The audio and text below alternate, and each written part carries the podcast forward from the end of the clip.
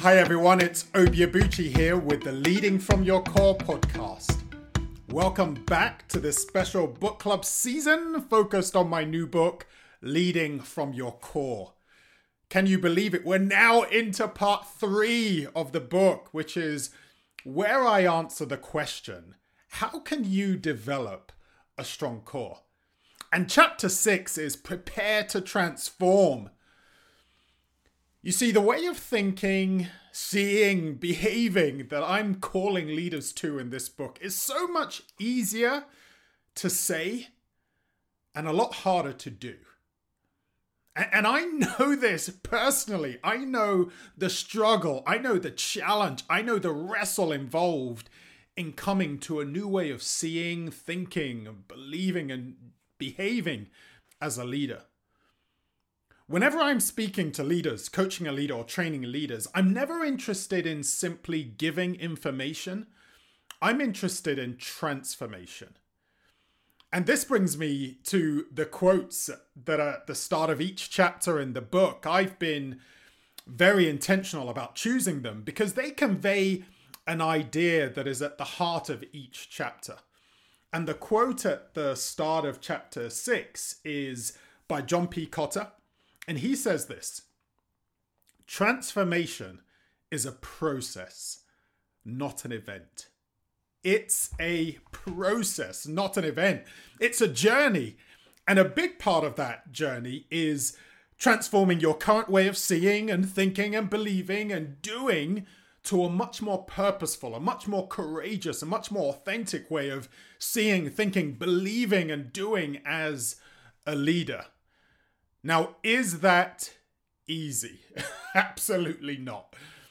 And that's why I love to use the caterpillar to butterfly analogy and why it was important to include it here.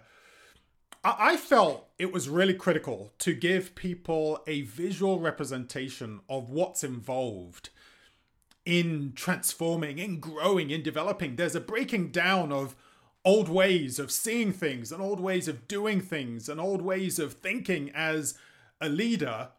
And that's hard.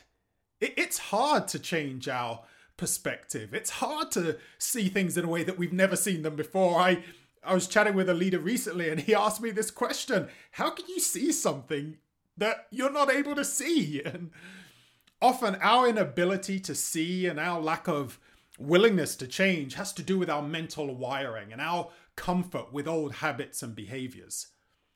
I've said this before many people want the transformation without the inconvenience of change.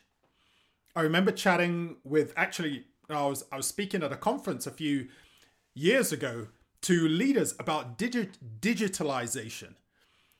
And many of them were grappling to just get the the idea of how do we operate in a digital world? And they were struggling on to, to understand it. And that's often because we're trying to connect with a butterfly world with a caterpillar mindset. And that's hard. It's like trying to operate in a digital world with analog tools. So when it comes to transformation we really need a breakthrough when it comes to leading from our core, we need a breakthrough. And, and there are three things that we need to bear in mind in order to achieve that breakthrough. And, and the, the first one is this mental and character fitness that is required. It's, it's that ability as we're pushing through, as we're struggling out of the, the chrysalis, that we're able to say, this is worth it. And, and that mental fitness that keeps you uh, positive and focused and moving forward. The, the second thing is is action. It's taking the right action to enhance your leadership effectiveness. You've got to do something. You've got to make a change. There's got to be effort that goes into it. And of course, the final thing is good old fashioned time.